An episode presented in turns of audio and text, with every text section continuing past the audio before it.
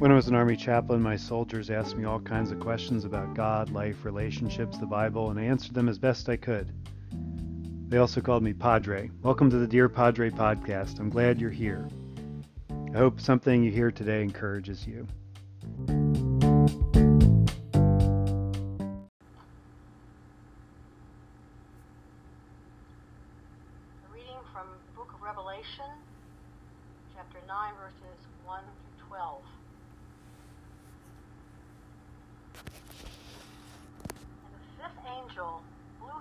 And I saw a star that had fallen from heaven to earth, and he was given the key to the shaft of the bottomless pit.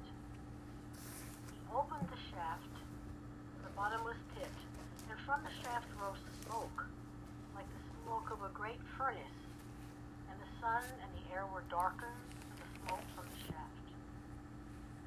And from the smoke came locusts upon the earth. They were given authority, the authority of scorpions of the earth. They were told not to damage the grass of the earth, or any green growth, or any tree, but only those people who do not have the seal of God on their foreheads. They were allowed to torture them for five months, but not to kill them, and their torture was like the torture of a scorpion when it stings someone. And in those days, people will will not find it. They will long to die, but death will flee from them. In appearance, the locusts were like horses equipped for battle. On their heads were what looked like crowns of gold. Their faces were like human faces, their hair like women's hair, their teeth like lions' teeth.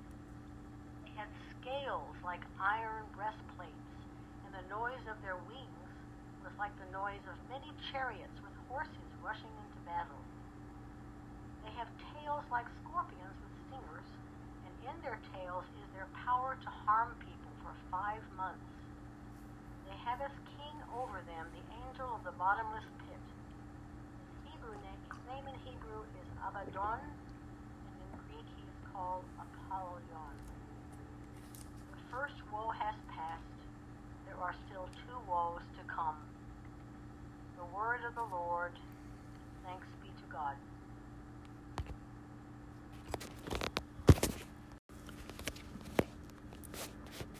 The fifth trumpet has been blown.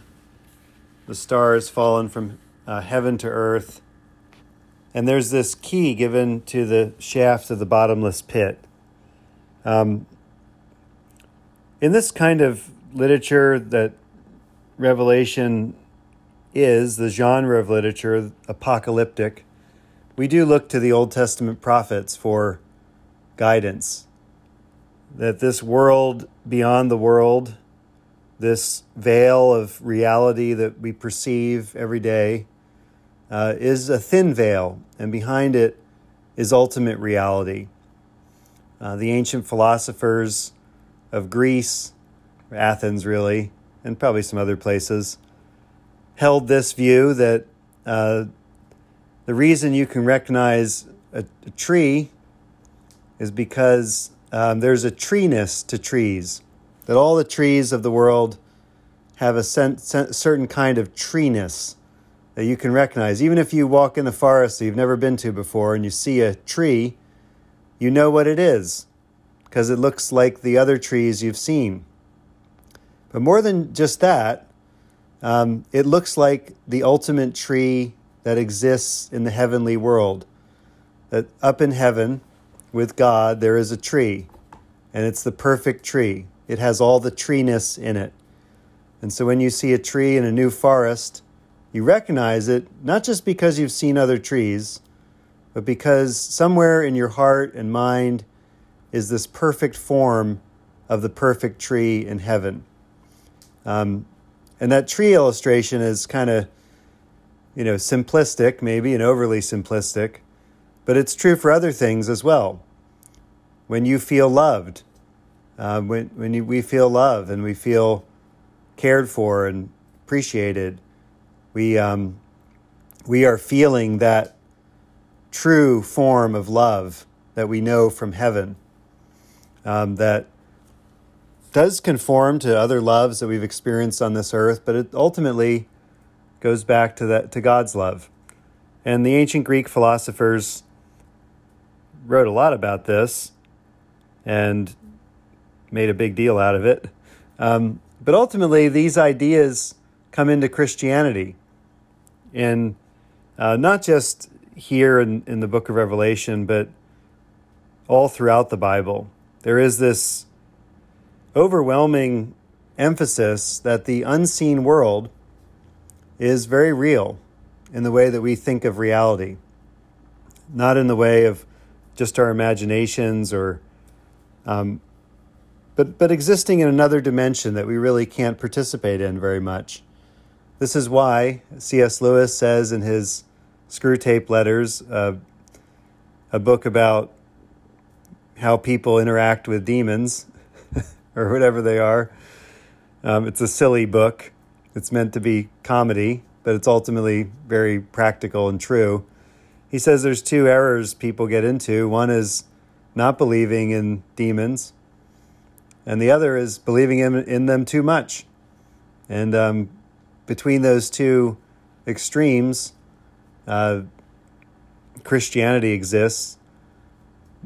Knowing that the Bible, which is our main source of revelation when it comes to these things, uh, doesn't tell us all the details of everything. And we exist in this world having to deal with things like crossing streets and not getting hit, um, not um, you know driving in front of trains, being careful when we walk downstairs. You know, we have to deal with the very practical realities of, of life paying the rent, paying the mortgage, getting a job, things that will uh, have a very big effect on us if we don't do them right. And yet, there's this other world that we don't always know a lot about, but is definitely happening around us. Revelation shows us that we are part of a cosmic battle between the forces of God and the forces of evil. Here, some of the evil forces are described and named. They have a lot of power. Um, they affect the grass of the earth. These locust like creatures with scorpion stingers um, are, are told not to damage the green grass of the earth. Um, again, this concern for the growing world is always a concern in the book of Revelation. Whenever we see the destructions of evil and violence, we see a destruction of what we call nature. Um, people use the word nature all the time in really weird ways. I'm going to go out into nature. Nature is so healing. I feel God when I'm in nature.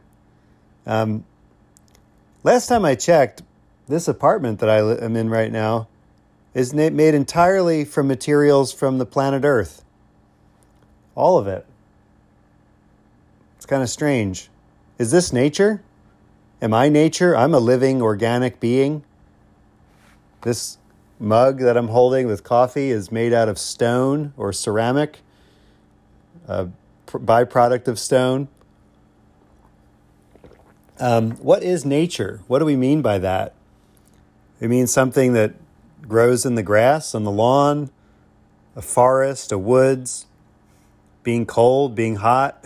um, we mean a lot of different things by this word nature, as if it's something other than our actual reality. But we are nature.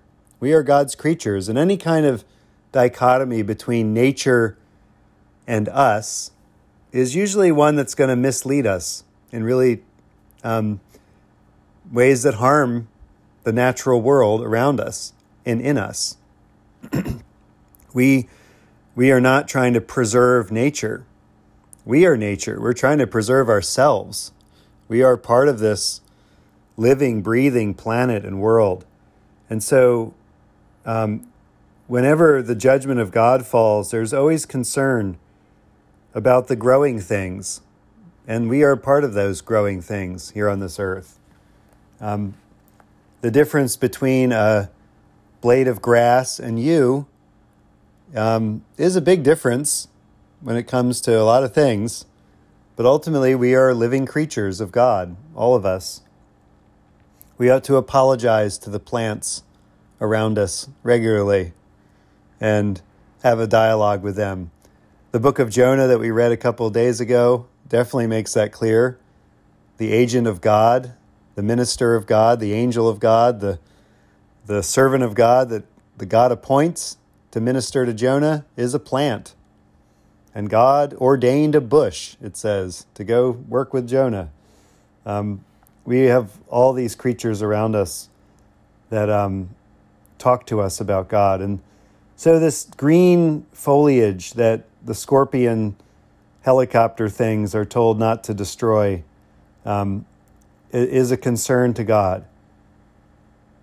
Our big things with God um, are not that big, and our small things with God are not that small. Um, if you've ever had a child to deal with in their concerns, the things that bother them, the way their socks don't come completely over their toes, and you have to take off their shoes three times and put them back on. It can be kind of frustrating. Um, but ultimately, that's all of us. We have small concerns, big concerns, but all of them are our concerns, and God cares about all of them. And so these locusts that are descending from the pit, the bottomless pit, there's a metaphor for you, if you will. The bottomless pit.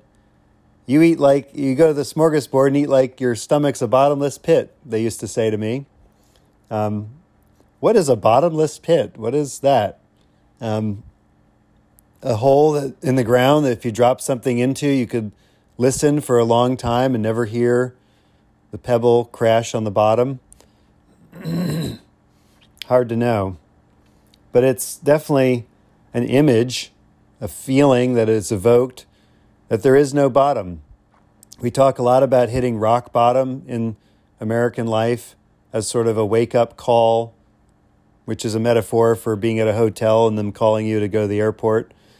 Uh, rock bottom being that place where we despair and give up, and all the ways we've tried to fix ourselves are exhausted, and we are at a loss for knowing what to do. And often that is a place of growth and and uh, even stability because it's the bottom of the pit. But here, this bottomless pit doesn't have a bottom.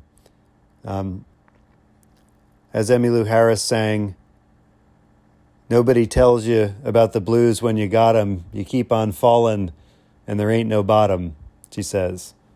Um, that there is, uh, in our sorrow, it does seem like a bottomless pit. And this is the lie of the devil. The devil's lie is that, is that there's a bottomless pit of sorrow and that you can go into it and never come out. That you just keep on falling and falling and falling, and um, and that's a lie.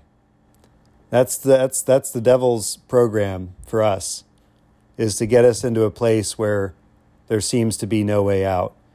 But with God, there always is. The crucifixion and resurrection of Jesus Christ witnesses to the fact that in every death that seems to be unending, there is new life that comes from it, that there is life after life after death, that death is the most final, bottomless pit we ever experience in life. If you've ever been with someone who died, there is that moment of real horror and sadness when we say, Where did they go? Are they coming back? And days and weeks and months and years after someone we love dies, we, we hear their voice we see them, we think we want to call them or tell them something, and they're not there.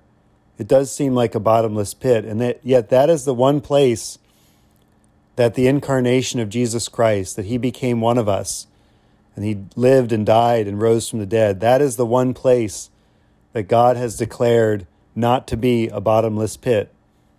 That our death and the death of those we love is not the ultimate end. and people nowadays, often progressive Christians like to say that, you know, we need to focus on the here and now and not so much on the afterlife and heaven and things like that. And obviously, those can be uh, escapisms, and and we can worry about that. That we're not going to focus on real needs of real people here and now. But ultimately, when you're dying, or when you're with someone dying, um, the hope of heaven the hope of being with God, the hope of a new start, is actually a really good thing to have. And if you don't have it, um, it is it, it must be a real sadness with despair. There's already enough despair in the world to go around. Christians shouldn't be spreading more of it. we ought to be people that witness to the fact that there is no bottomless pit, that that is a lie of the devil, that ultimately God will triumph even over that. These locusts have are, are warriors. They are there to fight. They have crowns of gold. Their faces are like human faces. Their hair like woman's hair. Their teeth like lion's teeth. They're kind of scary. Um, there's a king over them, and his name is Abaddon. In the Greek, he's called Apollyon. That just means a destroyer. The, the, the forces of evil are always more glamorous, they're always more impressive, they're always scarier. They're always, um, they seem to always have the upper hand. And yet, ultimately, all they do is destroy. All they do is destroy. All they're going to do to you is destroy you. All they're going to do to our loved ones is destroy them. All they're going to do to this planet is destroy this planet. Um, they're always more powerful, seemingly, on the surface. And this is what um, the book of Revelation witnesses to that evil is real and it's something that you know is is out there and needs to be dealt with but ultimately god will triumph over even this even the worst thing that can be thrown at us, God is more powerful. The forces of God will always triumph. This, um, these very impressive warriors and uh, will be so scary and are so scary. And if you've ever been in a war or uh, been in a, around big explosions or um, you've witnessed the power of destruction. But that is the only power that evil has just the power to destroy. It doesn't have the power to grow or, or live or make anything alive. It, this power of destruction that is named by Abaddon and Apollyon, both names mean destroyer or destruction, that is the only power they have. The power to grow green grass, the power to grow beautiful plants, that is not a power that evil has. So, one of the ways we fight evil in this world is by growing things and tending to things that are growing, to the plants around us, to the creatures around us, the furry creatures around us, to the children around us, people that are younger than us. We tend, we tend to them by loving them, by caring for them, by listening to them. We want them to flourish. We want our friends to flourish. We want people we know to flourish because that is the ultimate way to fight evil. The way to fight evil is always a small, insignificant, tending to living, growing things. Um, it is not to try to pretend to be as destructive as evil is. That is the only power evil has. And ultimately, God wipes every tear from our eyes after we've been destroyed, um, after we've experienced the destruction that evil brings. There is restoration, there is new hope, there is new growth. And we have to believe that because it happened to Jesus. Whatever happened to Jesus is going to happen to us. Um, that he went through this destructive power of evil. He experienced that in his own body on the cross, witnessing to the fact that that was the worst they could do to him. Whenever you're feeling trapped or scared or feeling like it's all going to be over and ended, you have to remember that that is all they can do to you that there is a part of you that cannot be destroyed, and that is the part where God lives. That is the part that belongs to God. And nothing anyone can do can stop that. I hope you believe that today because that is what the message of this text is meant to give us. The message is you cannot be destroyed ultimately. God will always have your back, that you will be raised up from the dead uh, with Jesus and live forever with Him in that kingdom where there is no end. And there is no bottomless pit either. There is just an open sky that goes on forever with God in this long, long journey that we have with God. Amen.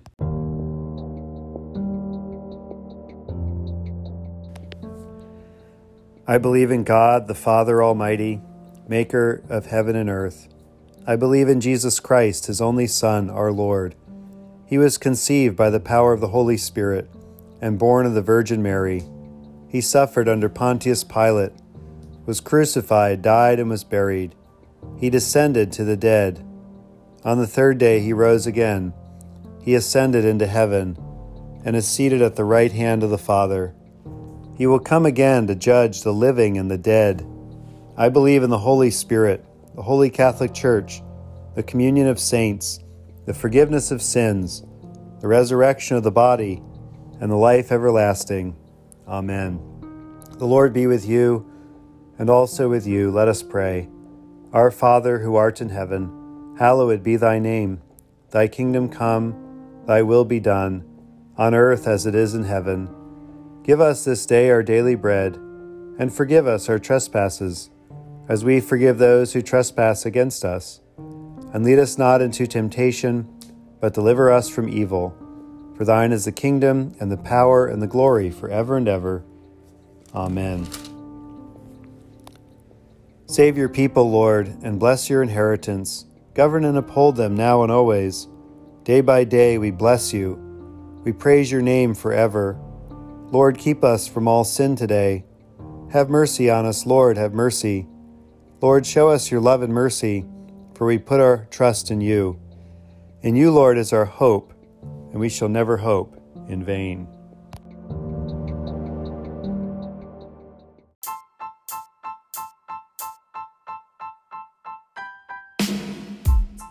Prayer.